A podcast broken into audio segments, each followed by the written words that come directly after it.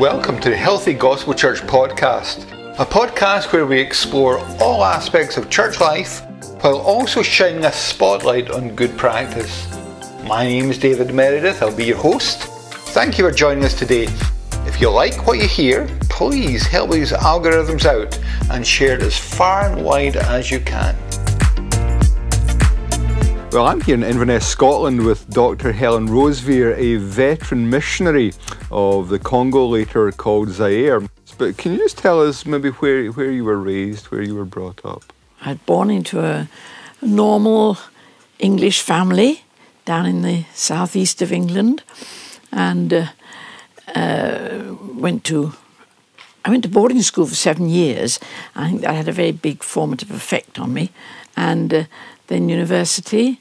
And whilst at university, I, for the first time ever, I heard the simple gospel truth that Jesus Christ died for our sins. Now, in, in you becoming a Christian, I understand there were a variety of things used in that. There was, well, you, you, you tell me the factors that led to that.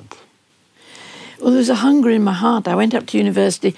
I'd been brought up a churchgoer, but I'd never heard the gospel. I never saw much point in it. I date myself by saying that I was a teenager during the war, World War Two, not one, and uh, I felt God was not able to cope. And like many other families, we had family members who went to the front and we never saw them again. And uh, it all seemed so stupid. So when I went up to university, I really decided to give up pretending about God, and I, I, I never quite dared to say I didn't believe in God in case I was wrong. So I, I kept one foot in each camp, and uh, but there I met with Christian girls who were just different, and uh, they they at my invitation I asked them where they used to go to after supper in the evenings, and rather shyly they said, well they had a prayer meeting I'd never even heard of a prayer meeting, so I said, Well, can I come? And I went and I heard these girls praying to God in a way I'd never realized was possible. They knew God. And it was, that was the first introduction to me that God was somebody that you could know and love.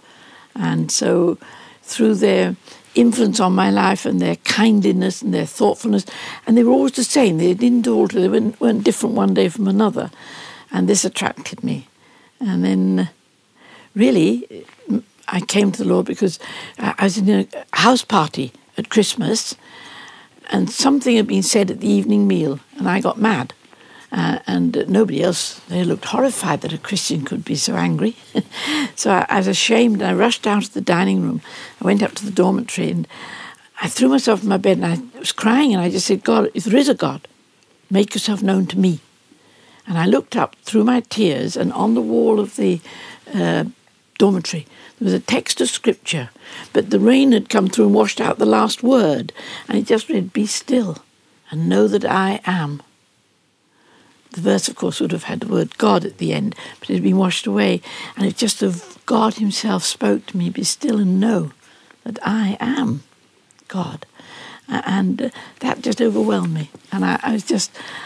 I sometimes say I just fell in love with Jesus. I thought this is so wonderful that God's Son loved me and died for me, and that from that moment on, the rest of my life, I just had one desire in life after that was to tell others about Jesus. Mm-hmm. Well, you went up to Cambridge at that time, and let me just explore a, a, little thing there about the sort of gender thing. Medicine in those days, was it very much a man's world? Yes. How did you feel about that? It, well, I didn't worry me, but it, the lecturers were all quite certain it was a man's world, and they did make it very, very uncomfortable for us women students. I mean, there were very few of us in our class, there were 250 students in our year medical, and 25 of us were girls. And at least 13 of those girls had dropped out before the end of the three year course at Cambridge just because of the unkindliness of lecturers and, and uh, uh, they made to feel fools. uh, it, it, was not an easy life, uh, but there were Christian students, men students, and no, no other Christian girls, uh, and so I used to sit with them, and as a sort of defence mechanism. Was there a sort of unspoken, as they would say today, glass ceiling, an expectation that girls could only rise so far in medicine and no further? Possibly, I, I don't know. Uh, other people say that the men felt threatened by us because at the end of the day, it was often girls who came top of classes, uh, and that I think they felt this was their world and they didn't want us in it. Uh, I don't know why, but it wasn't very pleasant. But in fact, I was one of the last group of students at Cambridge, women students, where we weren't allowed to get our degree. We took the exams, we were given the degree, but we weren't allowed to go up to graduation day. So I have no photograph of graduation day. I got my degree through the mail. That's quite extraordinary for today's viewer and yes. today's person. My sister was a year younger than me. She had graduation day and got her got her degree. now, folk talk about a call to the mission field. I understand that your call came very early in your Christian experience. Same night that I knew I was saved, that Jesus died to save me. I, I just, I just felt it was awful. I'd lived 19 years and never heard it. Yeah. I thought this is terrible. I, I just want everybody to know, and I knew immediately that that's why I was. I didn't like doing medicine. I didn't like medicine. I wasn't built like that. But I suddenly thought, well, it's to serve, I can use that to serve others. And uh, so I became a doctor in order to go to the mission field to tell others about Jesus. And uh, now, did you know that you were going off to Africa at that no, stage? I didn't know where I would go. I just knew I would be a missionary. Uh, and when I went to missionary training college for six months, every week we had a missionary from somewhere in the world and every week I got a call to a different field. And almost everyone always said, We need a doctor. And I was usually the only doctor sitting in the room. but uh, at the end, he made it clear it was to be Africa. The African church. I wanted to go to somewhere where there was no church. I wanted to go to somewhere they'd never yet heard of Jesus. But the African church that was already established sent home people to say, Please, please send us a doctor and uh, so we've no one to help keep the evangelists and the pastors healthy and to look after their children. And so my call to Congo was through the Congolese church. Which is, as it should be, the church calling folk. Can I just take you back a, a little bit f- further back to graduation? Clearly, you felt called to be a doctor. You just graduated you had to build up some, you know, post grad experience. Um, how did that come about? Where did you do that? I should have done that. and I always tell everybody else they must do that. Don't tell me you didn't do I it. I didn't do any.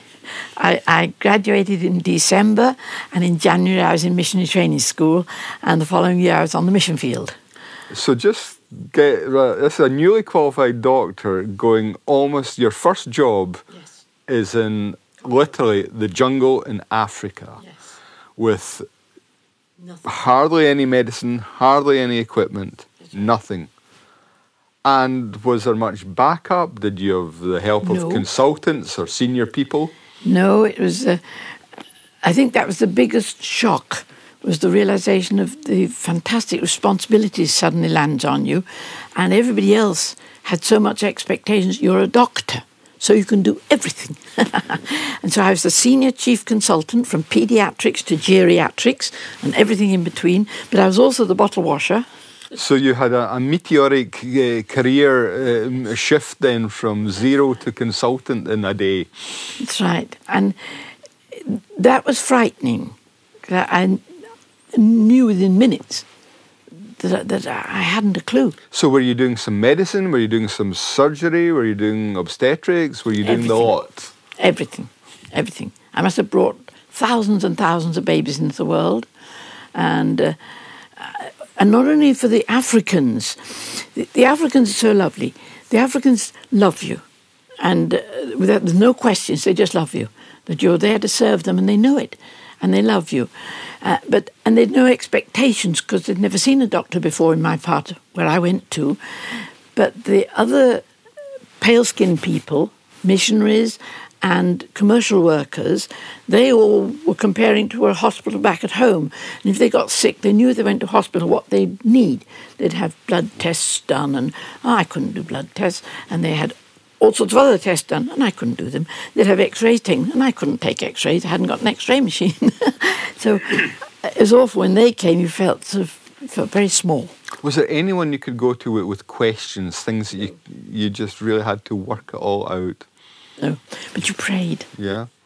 So there was someone you could go to. Yeah, absolutely, absolutely, and it was and it was true. It was true. I, I mean, I've known right in the middle of doing a surgery in an operation, and I haven't of meeting something that I haven't a clue what it is, what to do, and literally, then God, please, what do I do? Where do I go?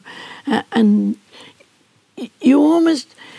I don't want to oversay this or overstate, but you almost felt him guide your hands to do the right thing, and um, God was wonderfully good to us, and he, he gave us quite outstanding results that I could never ever have achieved of myself. And you just knew this isn't me. This is the God who brought me here. so you, your first position was it to develop a, a missionary hospital? Yes. Um, that's what they wanted. In fact, the Talking Drums beat the day that I got there, and the Talking Drums sent the message out 800 miles in every direction. Our doctor has come. and uh, the, the word they used in Swahili for the doctor is the same word they use for the witch doctor. So this is our doctor instead of the witch doctor. And, and people just came. And people just came every direction. You just didn't know. And I had no language. You start off with absolutely nothing. And uh, but God was very good. He really was. He he gave an ability to uh, spot what I call spot diagnosis, which uh, I wouldn't rely on here. But a, patient walking through the door towards me, I see something. I, I, I suspect something before they've even spoken, and um, he helped us so enormously. I, I want to turn to one or two sort of specific ideas and issues that you dealt with through your missionary service. The first one is that of, they call it today, burnout and, and stress. I think you experienced that, didn't you? And you, you know, it was at seven, eight, nine years on. Uh, there were times in your life that you really, really, God was dealing with you in, in that direction. Yes, um, certainly by the end of five years, there was I was getting very irritable with, with sheer weariness and the, and the weight of responsibility, and I would get aggravated over stupid, silly things.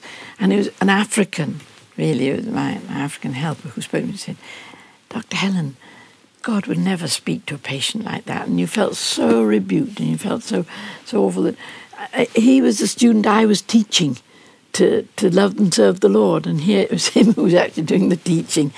But God was always produced somebody from somewhere, very frequently through Africans. And um, my African pastor, uh, he, he saw that I was really stressed at one stage, and he went to my pale skinned director and um, made made arrangements. And he came to my village and said, "Pack your bag and come out after me." So I packed a rucksack and got my bicycle, and I cycled out behind him, about 18 miles to his home in a forest village, where he told his wife I was coming. She got a room ready for me, and they just cared for me for a week, uh, where mostly it was sleep. I mean, people imagine that missionaries are sanctified overnight. With most of us, it does take a lifetime to really grow and, and knock off the hard edges. But I know in, in your career you dealt a little bit with, with, with pride issues. Can you tell us how, how that came about? Yes, I wasn't really conscious of them myself, but it was my African pastor who drew my attention. In fact, he said, Helen, you don't think an African will ever be able to do the things you do, that uh, they'll never be as good a doctor as you are and you don't really think an African can ever preach as well as you preach. And I, I was very shattered by this, and I had to really sort of get down and think about it and realize that unconsciously that is true. That, that I, I did, and there was an occasion in the, in the classroom. I was trying to train an African who just graduated to take over the lecturing of first year students from me. And uh, I was doing a lecture on the uh, physiology of the eye. And uh, he said from the back of the classroom, Dr. Helen, would show them the diagram in, and he probably said volume two. And I turned around, took down from the classroom bookcase, uh, volume two of my physiology book, and turned up to page 760 what. Uh, and uh, I suddenly knew that the whole atmosphere in the classroom had changed. That the students had a 72 page booklet that I had printed off a little Gestetner printing machine for them, which was the total of their physiology. And here was I taking down volume two with 700 odd pages. And they suddenly backed off from me that I, I'd spoiled everything. They felt they were getting somewhere. They felt they were getting on well.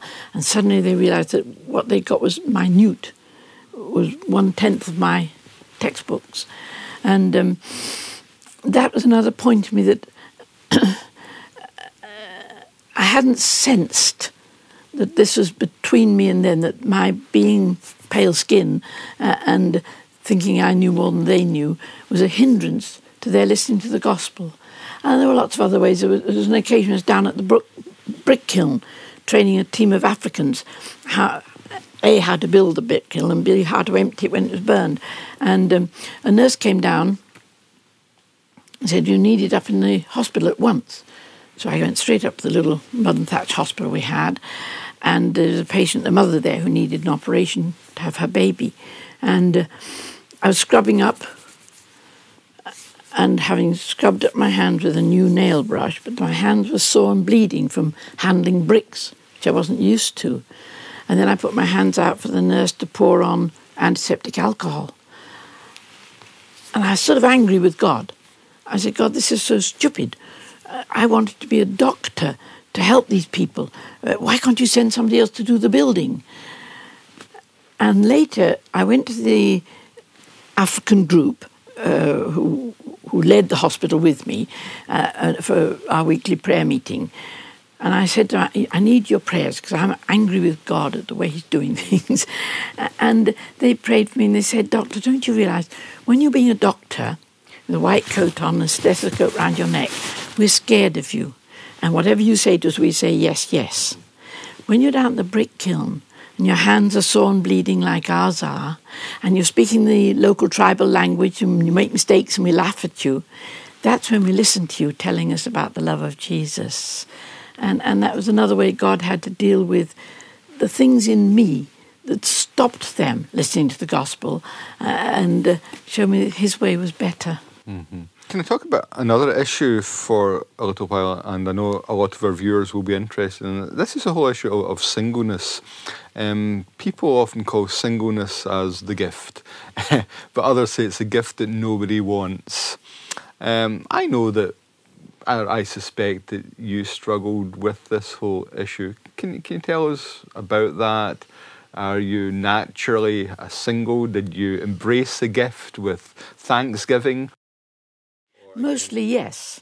I, I, really, um, as I said earlier, when I knew that God sent his son to die for me because he so loved me, I really did fall in love with Jesus. And uh, I've never really, not truly, ever wanted anyone else. And uh, uh, I think it, I never thought of it as a gift of being single.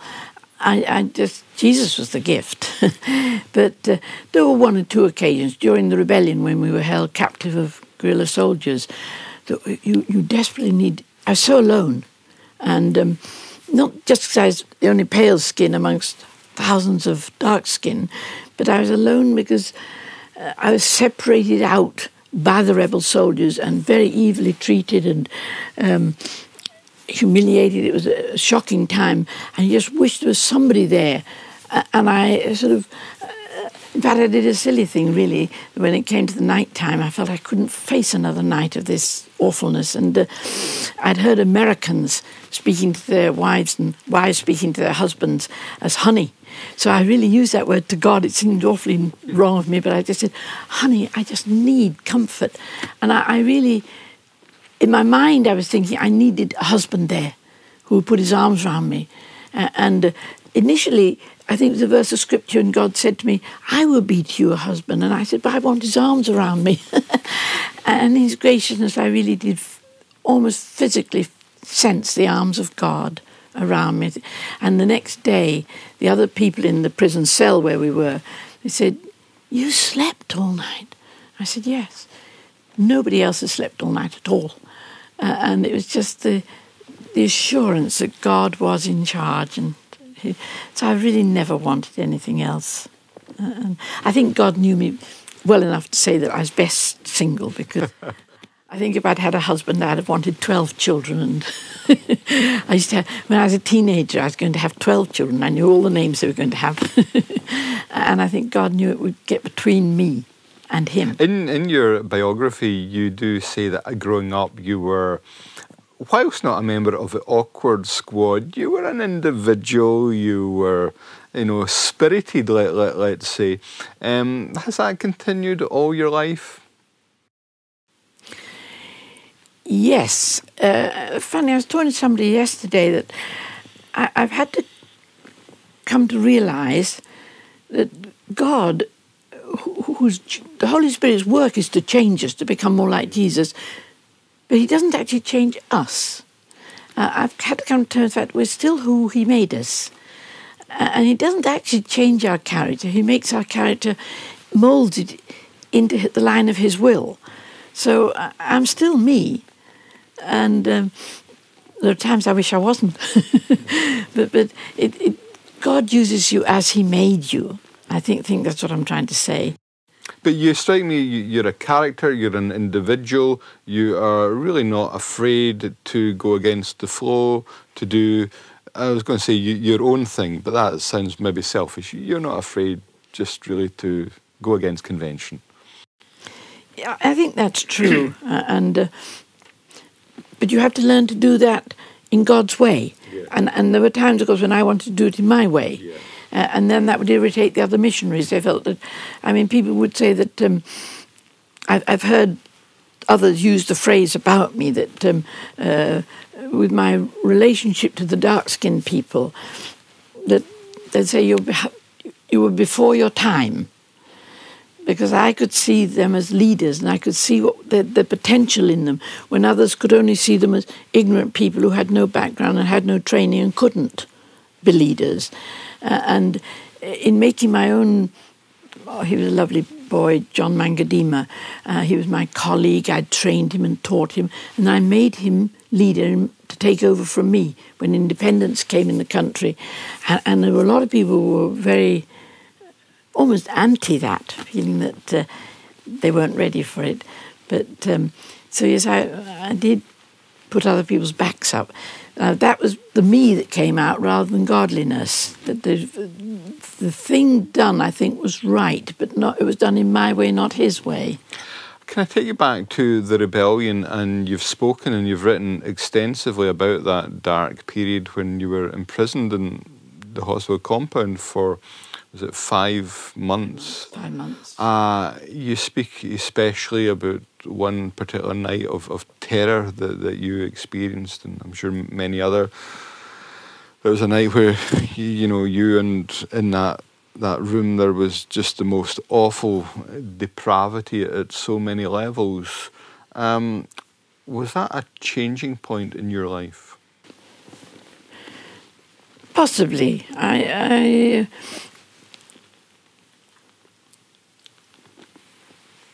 I don't know whether it really changed things. It, it, at, the, at the initial moment, there was an overwhelming realization that God was in charge of the situation. He said to me, really, well, he didn't use words. Later on, I, I put words to what I sensed that night, that, that he was saying, Can you thank me? And everything in me wanted to say no. It was too horrific. Why didn't he take us out of it? And he was really saying, can you thank me for trusting you? And that was a changing point for me, yes. Till then, I trust God. But to think of God trusting me, in other words, he was saying, I could have taken you out, I could have prevented this, could have saved you from it. But I have a purpose, God speaking. I have a purpose that's bigger. You can't see the whole. And this has a part in it. Can you thank me for trusting you with your part in it? And I think that did swing my attitude to things to realize that God is in charge and we can trust Him and we can trust Him with the deeply impossible things, the deeply hurtful things. What we went through was five months of physical suffering. But I think of some people, I think of mothers with teenagers who get onto drugs and one thing and another and who go through a lifetime of heart agony over it all. And it seems to go on. But God knows And God has a purpose and He is working. And if you can trust Him and thank Him. I was talking to parents of a quite severely disabled child recently, uh, and they're Christian people, but they were heart aching. How do they handle it? Uh, and just saying to them, God must trust you a tremendous amount. God would know that this baby needed a home where he'd be loved and cared for despite the disability, and he's entrusted it to you.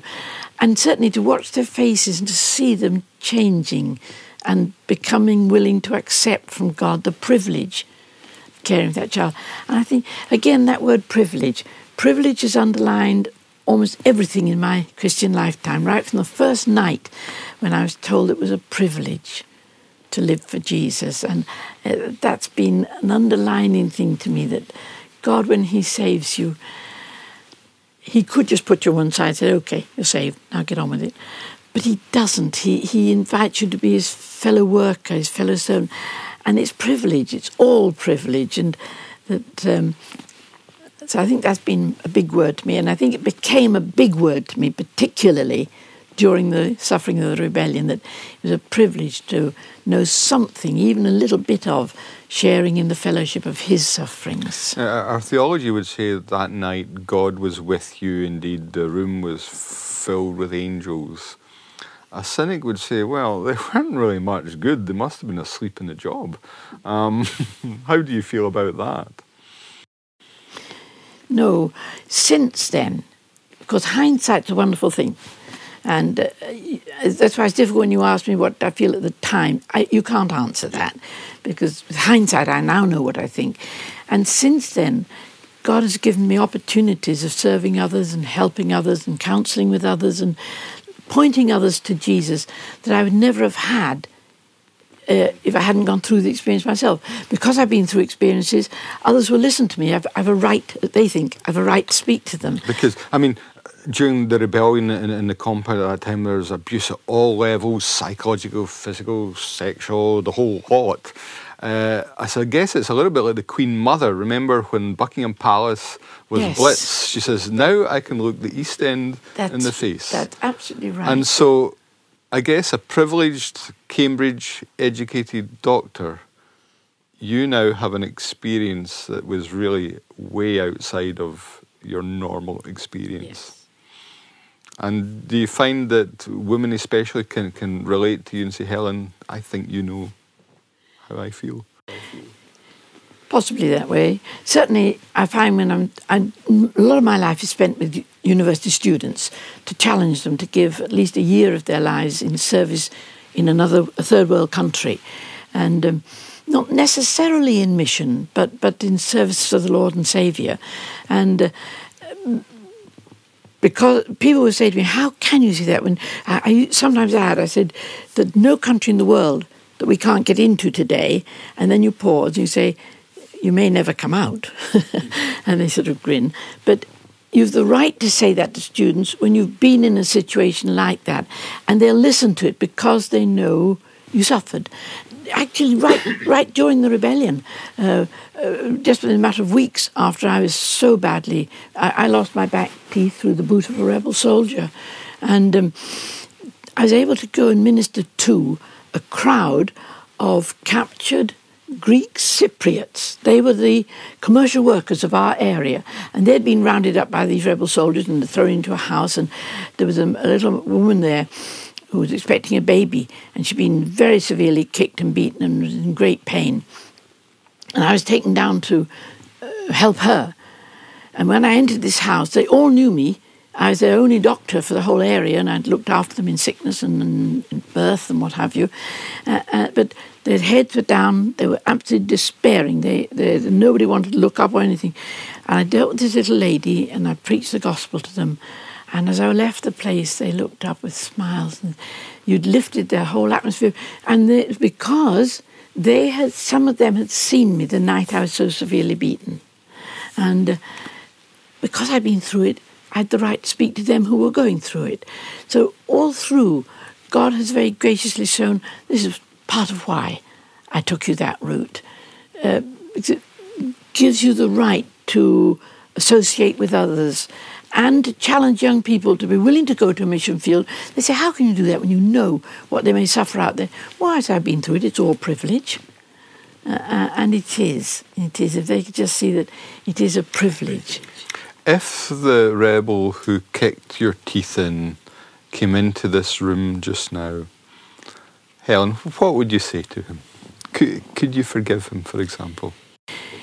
Yes, interesting that because I, when we went when we were rescued and taken home, I had to face that question, and uh, the Lord took me to the spot where yes, the the the realizing that I don't forgive people, God forgives people, and I have to accept the fact that God has forgiven, and. Uh, when I got back to Congo afterwards, a moment arrived when I was actually asked to go to the prison to speak to people there, and my friend, John Mangadima, said, The man who treated you so evil is in the prison. Would you go and see him? And I had a fight. I didn't want to go. I thought, I have forgiven him. I don't want, but I don't want to see him again. And it took six days till I gave in and said, Okay, Lord. And we went to see him. But in actual fact, when I got there, I didn't actually see him because they had been moved off to another prison. But uh, I, I had to deal with that in myself. There was a hesitancy. Now, yes. There's a lovely story told of a lady, Corrie ten Boom, a, a lady who was a wonderful missionary for the Lord, and she suffered through internment camp during World War II under the Germans. And in fact, her sister died through it. And on an occasion later, when Corrie was taking a meeting, a woman came towards her to greet her with an outstretched hand. And somebody said, Do you know her? She's one of the guards who was in that prison where you were held and where your sister died. And she said, she's given this in public testimony, she said, in that instant, I had to say, God, put your love into me because I can't love her. My love is not sufficient, but yours is. And I think that's what you come to that you're not asked to love or to forgive in that sense.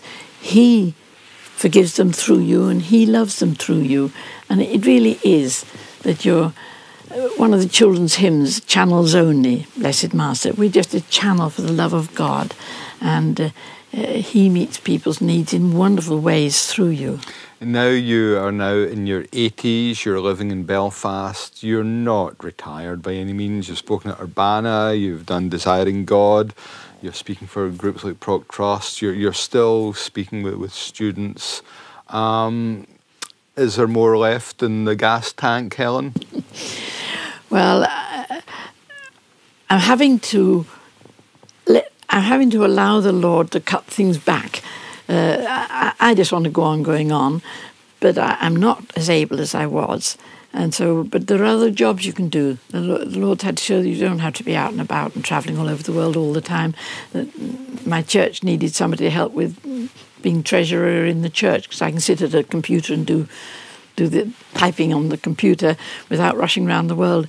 And I've had to accept that any task He gives us to do is a privilege. And it is a privilege when you're in your 80s to be given jobs you can do that you're releasing somebody else who could be travelling a lot to get away and do it while you do the background jobs. And they're just as important. They need to be done. and you, are writing just now, you've come under the spell of our mutual friend William Mackenzie and uh, our friends at Christian Focus, and you've brought out a few books. We've got uh, Living Faith. I love the subtitle, Willing to be Stirred as a Pot of paint. Tell us just a little bit about this book. well, one of the first meetings I took after I came back from Africa, uh, and I had to readapt to living in UK instead of in Africa, which I loved. Uh, and he gave me this picture of the. Um, there's a hymn in the old Keswick hymn book Stir me, O stir me, Lord. I care not how, but stir my heart in passion for the world. And that was sung the night I first stood up to offer for the mission field. And it says, Stir me to give, stir me to go, but stir me most to pray, is, line three in verse one. Uh, and so this book was based on that the, the stirring to, to give everything you've got if, of yourself, your talents, your life, everything, your ambitions. Stir me to go anywhere He sends you, to your next door neighbour or the other side of the world and stir me to pray in every circumstance. I've learned now that uh, when you're stopped at red traffic lights, you've got 50 seconds till they change and you can pray for a mission. You have the missionary's name stuck on your driving wheel.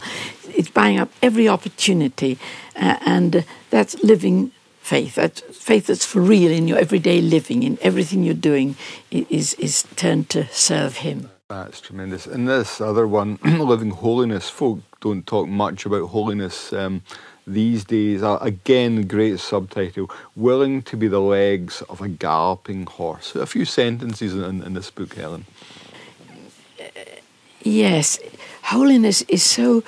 Uh, it's an intrinsically wonderful name. It's a name that just means God. Uh, we, we've no other explanation of the word holiness. And the great hunger in your heart as a Christian to become like Jesus. That's holy. He said to be holy as he is holy. And when I tried to get down to think of that, I got it in four phases, which are nice and easy to talk about. The need of repentance, the need of love, and, and there were four steps. And I saw them like they don't have to come in that order. Mm-hmm. And sometimes one or another is more important than another. And I thought it was like a galloping horse that you it needs four legs. He can't gallop with only three, but you don't see the order they come. And sometimes you think they're all four off the ground at the same time. Uh, and uh, so that's how that came about. And this one, living sacrifice, willing to be whittled as an arrow. Again, I just love the subtitles. A few sentences about this one we know about sacrifice, but we basically, as a Christian, I would say the only one who really knows sacrifice is Jesus. He sacrificed his life on Calvary for us. And if there's a verse in Romans that says that we should be living sacrifices and the, the desiring to give all I've got to serve him. And it sometimes seems like sacrifice, but in actual fact, really, from our angle, it isn't. It, it, other people may think you sacrificed everything. I think people said I'd sacrificed my home, my, my friends, my language, my culture in going to the middle of Africa. But to us, it was privilege. That's the other side of the word sacrifice. And so this was, um, but you'd have to read the book to understand about the whittled arrow. And this this one here, oh, digging, oh, digging ditches. ditches. Presumably, this would be a great starter for your life story. Digging ditches, the latest chapter of an inspirational life. I'm sure you didn't write the subtitle. I certainly didn't. In fact, I think William Mackenzie probably put that it on. Sounds like one of William's. no. I came home from Africa to nurse my mother, and my dear mother died. And I thought I'd go back to Africa, but that moment I had to go into hospital for major surgery. I had a breast cancer, and I, when I came round from anaesthetic, I asked the nurse to open my Bible at where the marker was and to put in front of me and to leave me alone for a bit. And I was asking the Lord for direction for the next phase of my life. And um, it was opened at uh, 2 Kings, my Bible just falls open at it, 2 Kings chapter 3.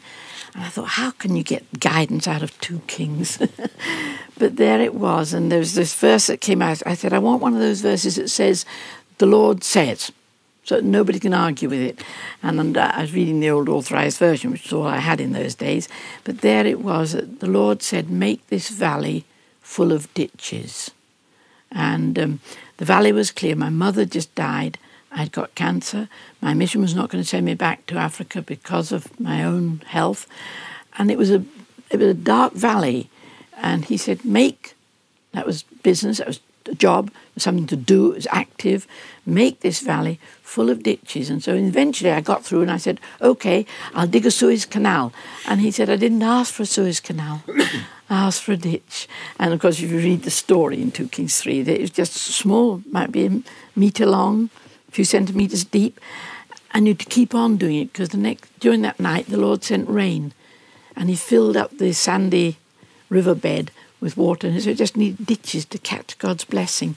And so I've taken that to mean that every day now is an extra day. Uh, every day is an extra opportunity to speak for Jesus. And uh, uh, so it's making new ditches. And when I get tired and say, Lord, I've had enough, could you sort of give me a different direction? He'd just say, Well, the valley's not yet full. There's still ditches to be dug. Well, Helen, I think the, the key word of today's interview has been privilege. Um, there's been many, you've had a privileged upbringing. You had a privileged education in boarding school, privileged education at Cambridge, but it's wonderful to hear that you felt that the greatest privilege of all has been serving the Lord Jesus Christ all the days of your life.